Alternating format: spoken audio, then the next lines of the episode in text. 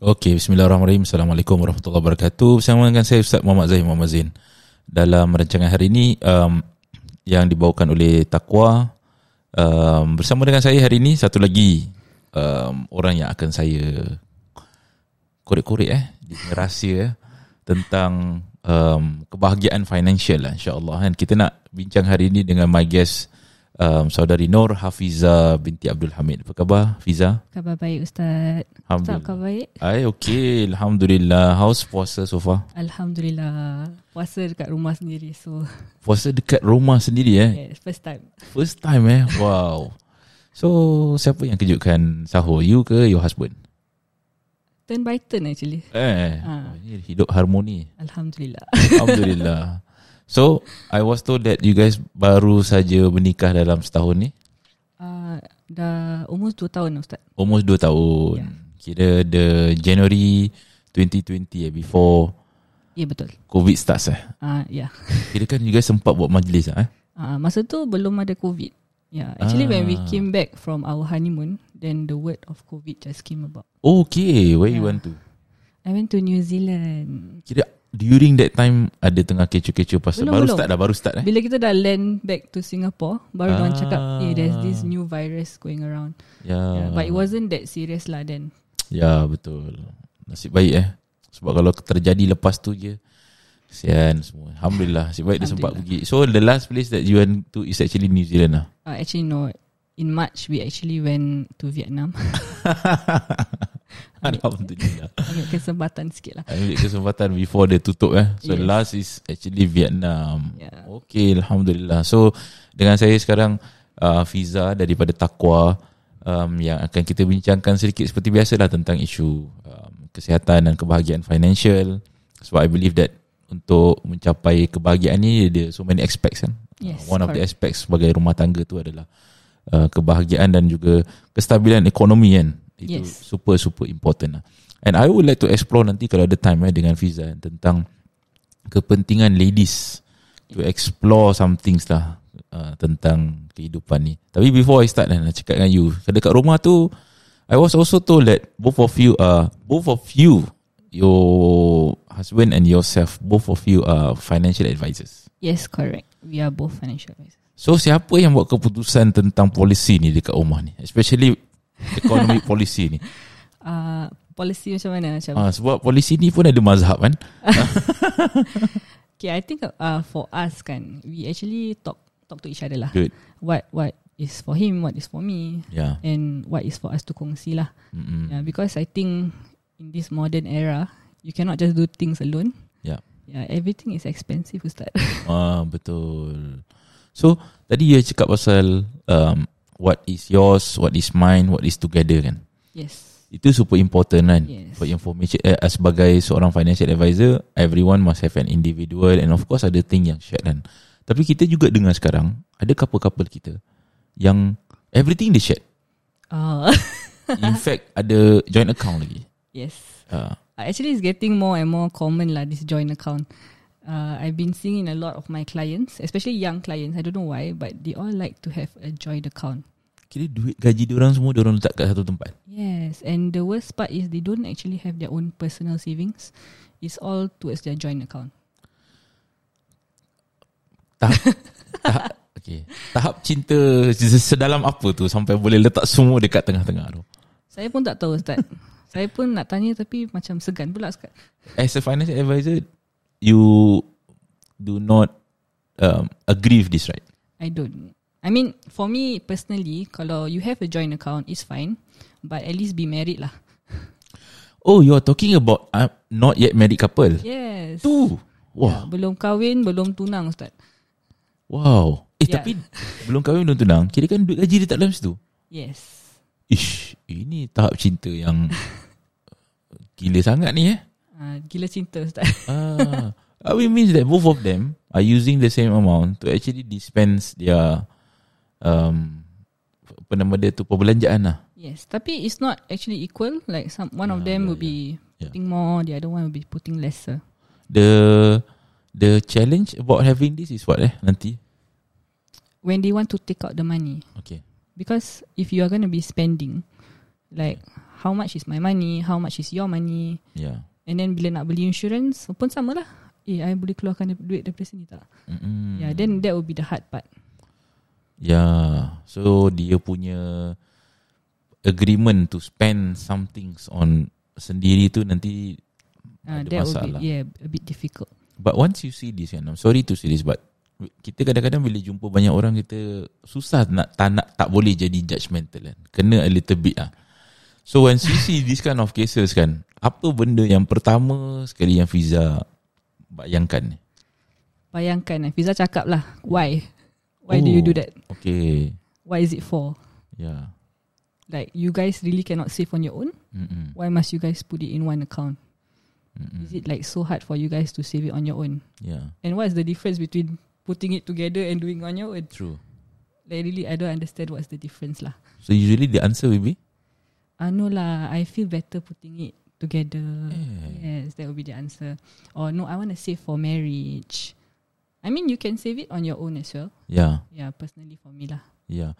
In terms of finance, financial advisor, um, this joint accounting i- is not um, advisable kan?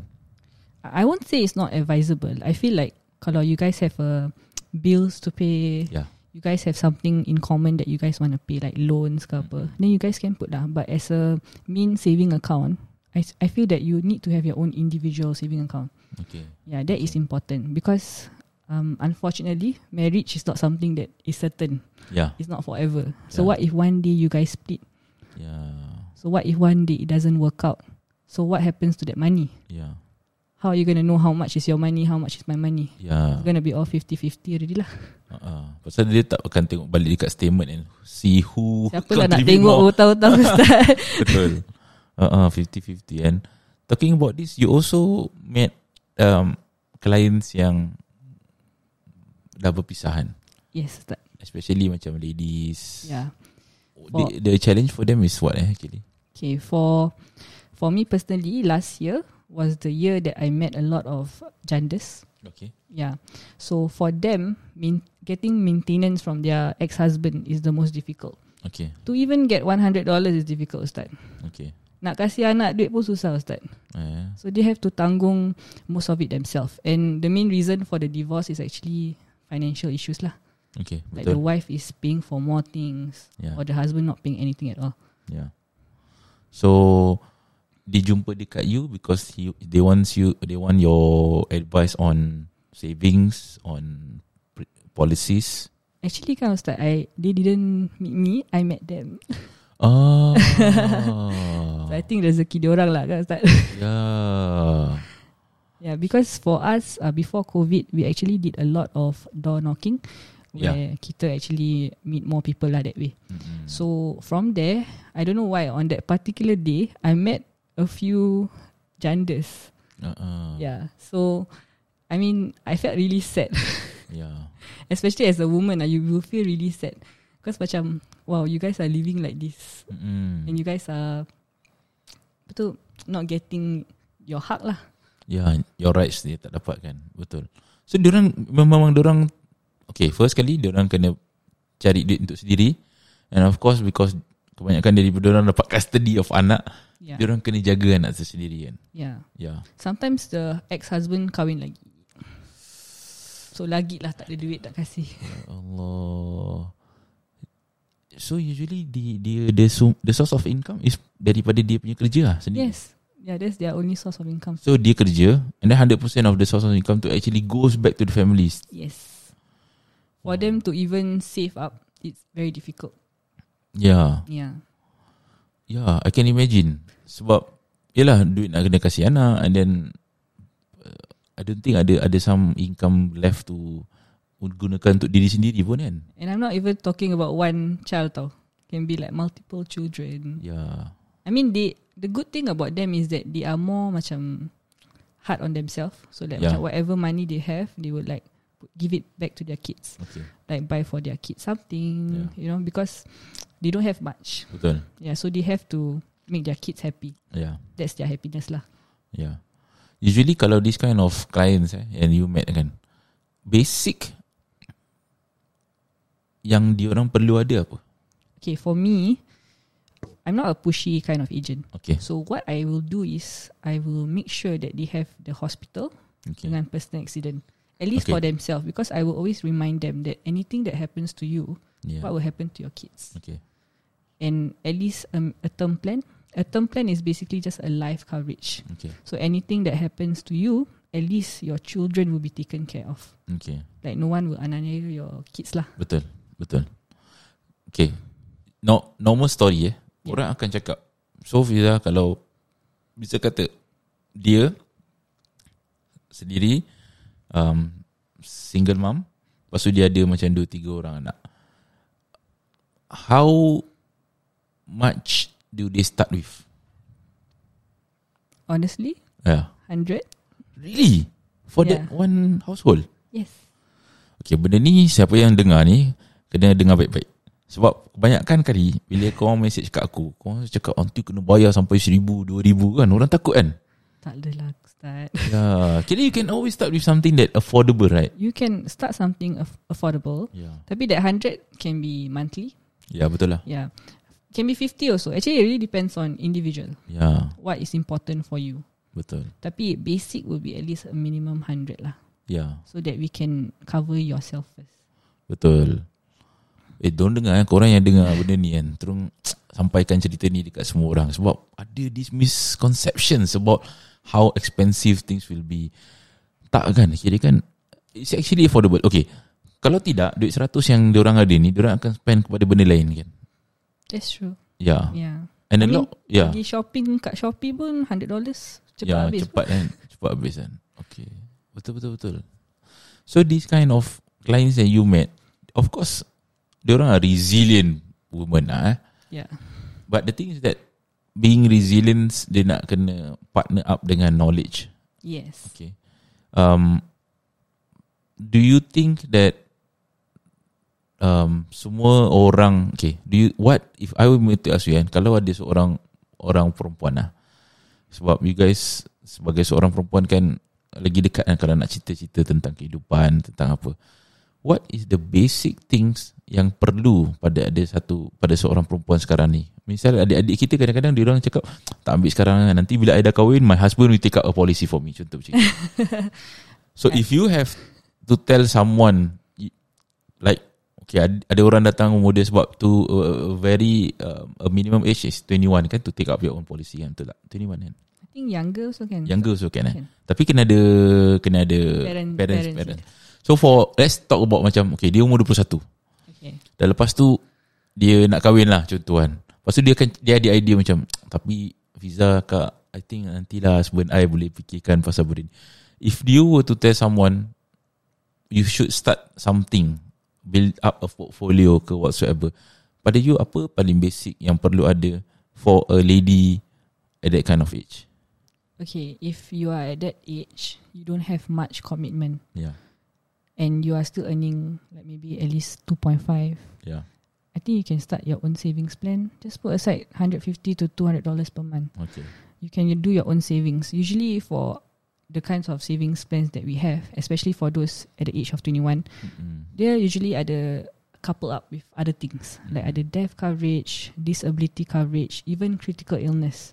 Mm. Unfortunately, eh, I have met quite a number of people at that age, in their twenties, with critical illness, Ah. with diabetes. So it is very impactful for me. Yeah. Macam now you are healthy, it's cheap for you also. Yeah. Why you don't want to take? Yeah. But you can buy all that new stuff. I mean, I also buy Yes. at ISO shop, but I I know where to when to prioritize Mm-mm. Ya. when what is important for me. Yeah. Yeah. So kalau let's say lah savings plan tu pun mahal sangat. Mm-mm. just take your own proper coverage because at least you know anything that happens to me in the future Mm-mm. Ya, at least i'm covered Yeah, yeah and we are all we are all leaving things to god but you have to usaha juga betul. Oh, betul betul betul. Sebab itu kita punya topik kita tawakal is not a financial plan. yes Sebab ada sebagai orang kan dia, dia tawakal kan. they they they they use the word tawakal wrongly lah, Ustaz. True. True, betul betul betul. It's uh, wrongly putted yeah misconception about how tawakal should be lah. Uh, tapi betul eh. So betul betul sebab I I I saw some uh, some people okay, we started late. Personally I myself we started late Because of some reasons lah eh. Mungkin Time tu tak ada Takwa kot Cik Salahkan kau you eh, lagi eh. Tak tahu lah Tapi yang penting adalah At that point of time We didn't start early And because of we didn't start early Is that we, we started much more later And of course it affected kita punya premium yeah. Yeah. Whatsoever kan Could imagine when you started way more earlier, way more easier, lesser more lesser commitments and it's- you you start your portfolios macam siang-siang kan. Um, sebab to talk about macam building portfolios ni kadang-kadang adik-adik kita macam "Ah, nantilah, nantilah, dia nantilah. So that nantilah tu yang I want to change lah. Sebab if if a person kita ada this concept apa tau kadang-kadang uh, Fiza kita ada this concept yang macam okay at a certain age nanti baru kita ada financial freedom lepas tu nanti kita lepas and everything which I think that the current world dah boleh shift siang-siang kalau kita ambil certain certain steps way much more earlier lah Yeah. um, so that 100 that you cakap macam okay saving plans of that 100 dollars usually berapa lama eh the clients took up that plan untuk the portfolio mature ke whatsoever ke Okay. Um, for the hundred, usually I don't recommend savings. Usually I will recommend just purely protection. okay Kalau savings at least 200 lah kasi Okay. dia. Mm-mm. Okay, 150 to 200. okay Okay, usually um, depends on them. Kalau let's say they want a short term, I mean there is a minimum of around 10 years yeah and even longer lah. yeah You take it out in your 20s, by the time you turn 30, 30 plus, you already have a lump sum of money there. yeah You can use that money to do other things. yeah how much you are looking at What, what? kirakan dalam masa 10 tahun berapa banyak dia save kalau setiap kalau dia start at 21 dia Okay. save 200 dollars masa umur dia 30 berapa dia ada agak-agak ah? Maybe 30,000 to Wow, Oh, not 40,000. bad man Ya. Ah. yeah I mean, I, I don't mind getting that yeah in my 30s. yeah Ya, not bad not bad yeah. I mean, the more they put, the more they will have lah. But of course it's better to start small than to be tamak then take too much then cannot betul pay. betul Yeah. Ah.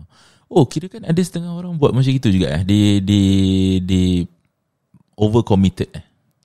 I, I mean I don't blame them yeah because okay uh there's too many agents out there. okay I'm sorry if you're one of them, but there's too many agents out there that oversell, okay overpromise. Macam oh you can one, but they don't in- take into consideration that oh this person dia nak kahwin, yeah this person will buy a house, yeah dia nak ada anak.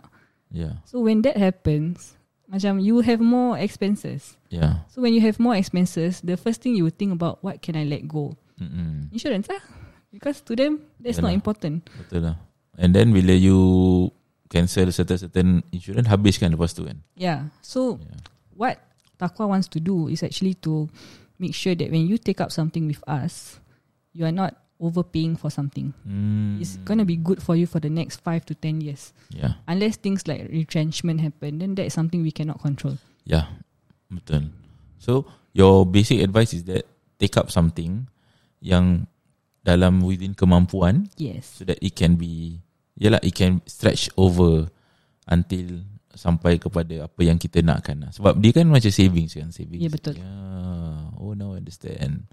Betul-betul lah. Dia sometimes excited and excited.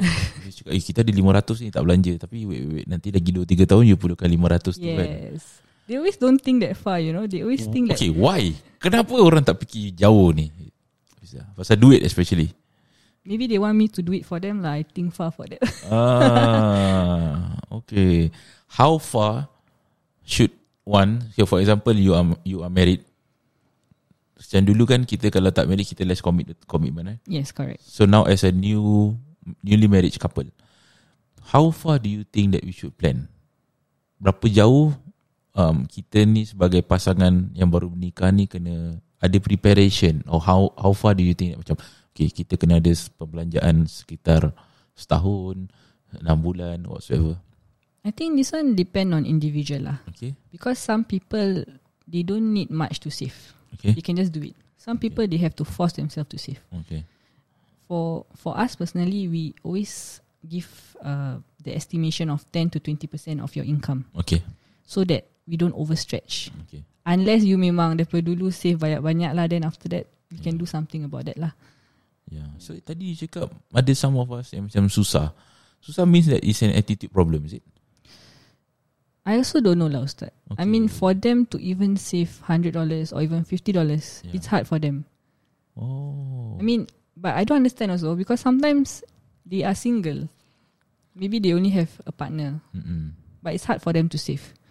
Tapi during COVID, orang terpaksa save Ustaz. Ah. So it's a habitual issue ah. yes. Yeah. Oh. Kira susah tu bermaksud kalau diorang tak letak that $100 means they will dispose that $100 ah. They will use that money lah. Eh. Yes. Like For I think semua. it's how you are raised also. Yup, yup. Because if let's say for me, my father always teach me like macam if you have money, always put aside your savings first. Yeah. It's how you are raised, Ustaz. Yeah. Or if like let's say you don't have much money growing up, Yeah. you would find money to be more important for you lah. Yeah. So means that in your line of work, you pernah juga jumpa orang ni nak jadi judgemental soalan ni. you pernah juga jumpa orang yang single and deficit. Ada Ustaz? Seriously? Uh, sedih Ustaz tapi ada Ustaz. Dah kerja lama-lama juga masih ada deficit Ustaz. Monthly deficit? I mean it's quite normal lah because people like to spend on things. They like they like to spend on expensive things. Kalau ada keluarga kan? Kalau ada keluarga kan? Kira bahaya kan ada deficit? Tapi bila orang nak kahwin, Ya. Yeah. suddenly they will Ada save duit, ya. yeah. 70% of their income. Betul-betul. Tu I understand. Tiba-tiba ada, ad, boleh simpan seribu kan? Tiba-tiba. Ah, ah. Saya pun Pelik terperanjat. eh Betul I had that couple So many times sangat Macam Dulu nak simpan 10 dolar pun susah kan Tiba-tiba time nak kahwin 1000 dolar boleh simpan 1000 dolar Tapi Dia punya issue with that that- This is This come to the discussion of habitual tau Dia punya issue after that is that Lepas dia kahwin It started back again Dia orang tak simpan duit lagi That's true. Ah, Itu pada I masalah besar kan Sebab Kita semua benda tu driven by the idea of nanti nak belanja Sorry to say this eh Driven with the idea of satu hari nanti Duit yang aku dah simpan selama RM12,000 RM15,000, RM16,000 Nanti dispose dekat majlis kahwin And sorry to say this Kira dah lah belanja RM12,000 Kadang-kadang tak cukup lagi kan Tak cukup Ustaz. Sometimes they are on loan actually. I have met couples who took up a loan just to pay for their wedding. And sadly kan, it's actually not because of them you know. Their parents Yeah. want a wedding that is big. yeah. So macam, it's a bit sad lah you know, because it's our money. It's how we gonna start our marriage together. Ya, betul. And then belum habis lagi. Lepas tu house loan, renovation loan, Ah, which is super important. Okay, maybe to ask you about this eh. I t- tak- ah, kita tak sebut nama kan, jadi kita kita cuba nak tanya je. In your line of experience kan, um, that you must have met someone. Of course lah, bila nak jumpa dengan you kena cakap, kena be truthful kan about your background. Sebab kalau tipu macam mana nak selesaikan masalah dia kan. Um, of course you met people with debts eh yeah. hutang yang banyak yang kebanyakan daripada couple-couple yang baru kahwin kan hutang s- kita tahu ada setengah-setengah hutang dia kena hutang macam contoh rumah tu tak boleh jadi lah. tapi kebanyakan daripada couples yang baru kahwin yang you jumpa hutang apa yang memberatkan dia orang selalu eh Renovation, okey kereta. Okay, renovation memang kadang-kadang perlu ambil. Mm-hmm. Sebab, yalah nak renovate rumah kan. Kira kan ni, you are talking about rumah dia jadi istana, is it? Okay, because okay, honestly, we can spend minimum on renovation, 15k, 10k. Yeah, I think it's possible lah. yeah, We can find IDs, we can find contractors that can do that. yeah. But there are people that will spend fifty thousand on renovation on money that they don't have. Eh? 50,000? Yeah, Wow. I mean for a four-room flat, your house maybe three hundred fifty k. You just added up fifty k Yeah, inside. jadi 400,000 eh. Yeah. I mean it, it's the reality of what we are what we experience today. Hmm. Especially cars. Macam you cannot afford that car but you still buy it. Why? Because it's nice. Hmm. Kira kan tiap-tiap bulan dia punya gaji masuk untuk bayar re- loan saja. I do have clients that are like that Eh. or even pot, like macam previous clients but they cannot take out anything lah because it's too much for them. Eh. Yeah, because half their pay is going towards loans, and most of the time that's where the issue of the wife will be paying for other things like the house. Okay. Okay. Ya. Yeah, because they'll be they will be concentrating on paying such things lah. Uh, can I ask you, um, in your experience kan, of course you met a lot of couples yang, yalah kadang-kadang um, ada permasalahan-permasalahan rumah tangga eh, especially pasal financial kan. Yeah. Um, usually, in your experience, yang buat banyak keputusan financial ni lelaki ke perempuan eh?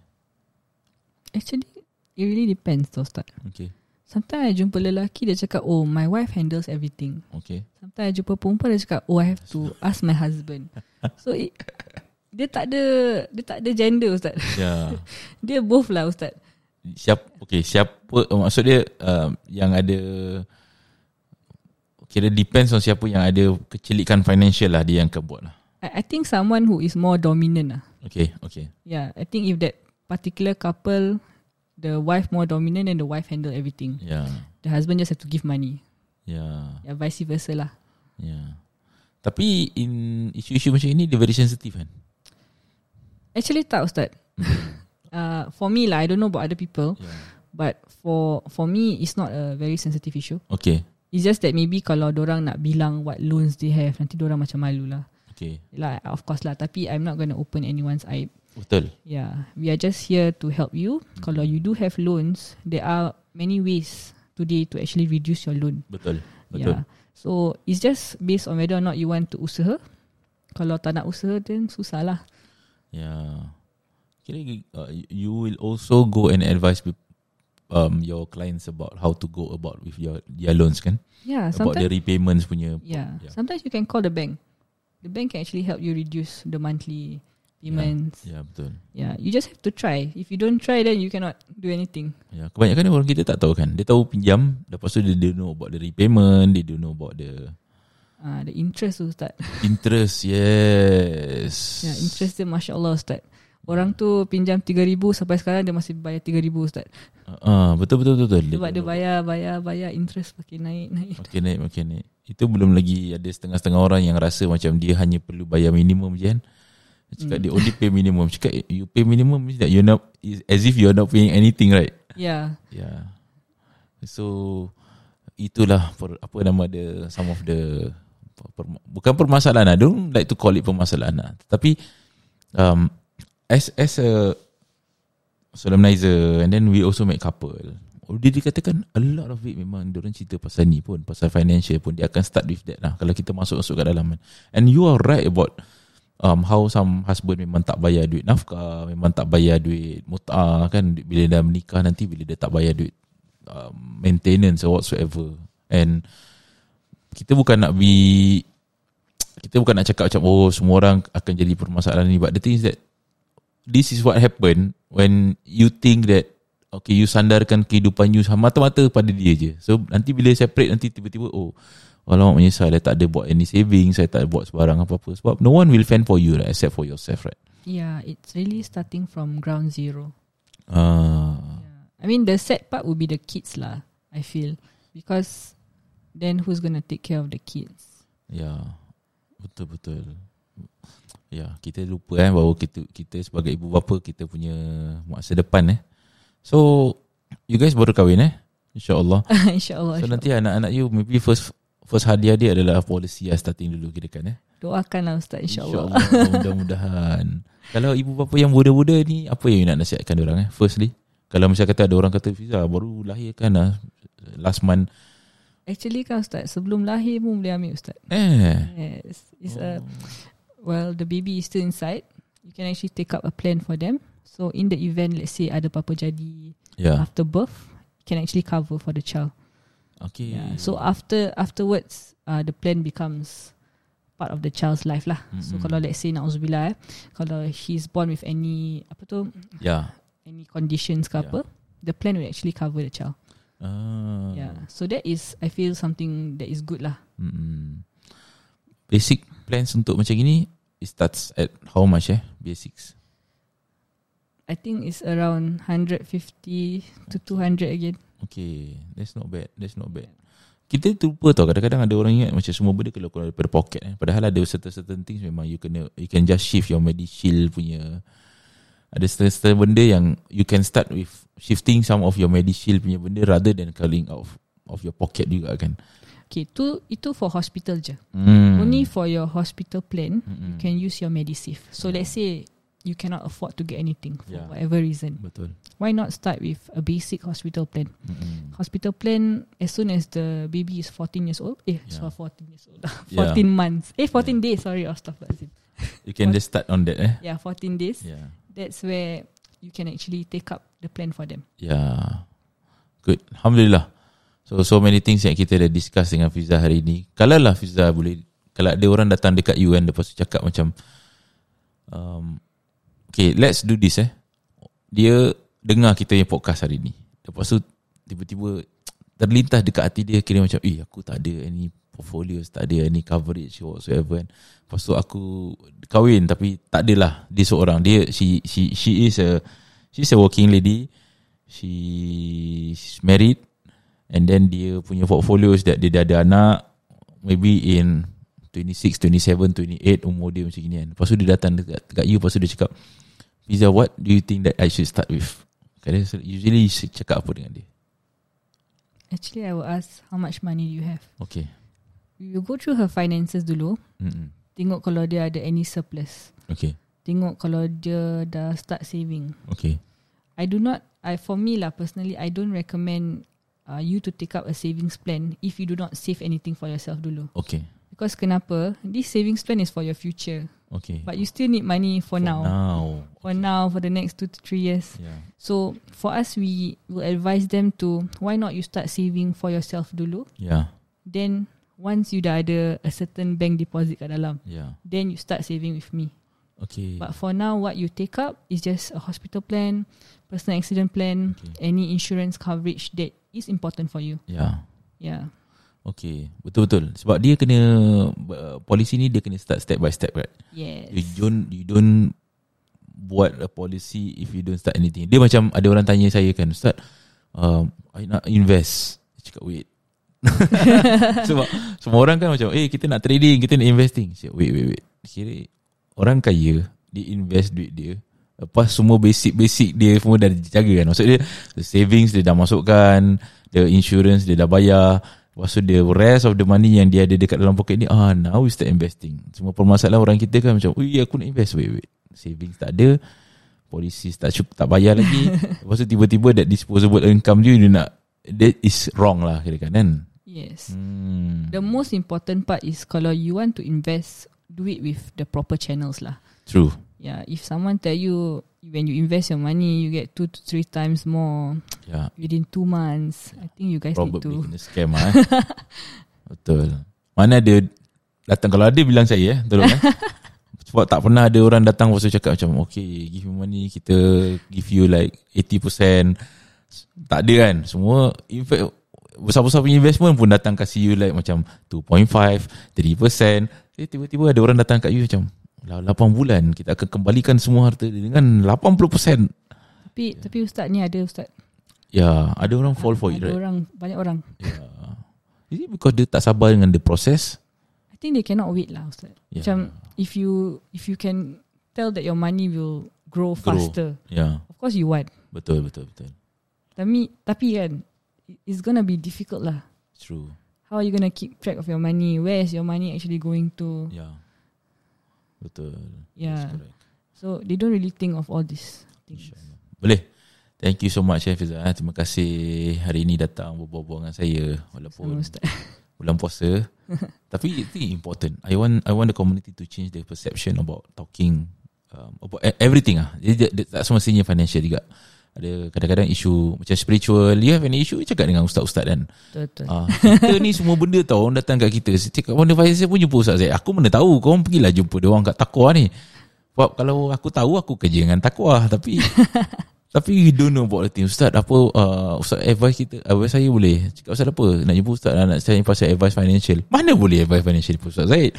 Mana aku tahu jumpalah kawan-kawan di Takwa. Macam itu juga ada isu tentang rumah tangga jumpa dengan kaunselor kan. Ada isu tentang kesihatan, jumpa doctors, jumpa apa practitioners ada isu tentang financial jumpalah financial lah. advisors sesemudah macam gitu lah. and I believe in this Hafiza at every time every time part yang you jumpa kan, ada orang kita kadang-kadang dia nak pro bono semua benda. Oh yes. yeah, they like pro bono thingy and free things. But the thing is that you have to understand something. Even in religious pun, bila I cakap dengan you kan, I, you nak belajar agama, boleh. Okay, so bila I cakap dengan you, okay, you pergi kat sini, center ni. They will ask me macam, ada tempat yang free tak? Cakap, of course, I can give you tempat-tempat yang free. But, when I prescribe for you some things kan, dalam agama kita ni, Imam Syafi'i pernah ingatkan bahawa at some things you nak, you kena sedia untuk belanja. In fact, for knowledge pun macam itu. Jadi, Betul Ustaz. Okay, you nak belajar agama, umur you 27, 28. So I cannot put you in a free class because free class tu you ajak adik-adik ki- budak-budak 3 4 tahun free class senang lah dia baca alih bata tapi in your age you nak kena ada a dedicated teacher, dedicated method which need you to pay a little bit lah. Yes, correct. Even for us, in Kan? terms of our certs, Yeah. training pun, we pay for ourselves. Betul, that's why. So that's when when I think consultation macam kita ni of course lah free of charge lah pro bono. But the thing is that when kita cakap dengan you, okay, these are the certain things you cannot expect everything macam semua free lah. There are things that you need to pay, there are things that you need to bayar and everything. But I believe that people-people dekat Takwa are very good people, apa nama dia, team. Diorang dah InsyaAllah. cakap dengan I dah selalu cakap tak call up for a chat. Dulu diorang cakap call up for coffee. Cakap ni bulan puasa tak beli coffee.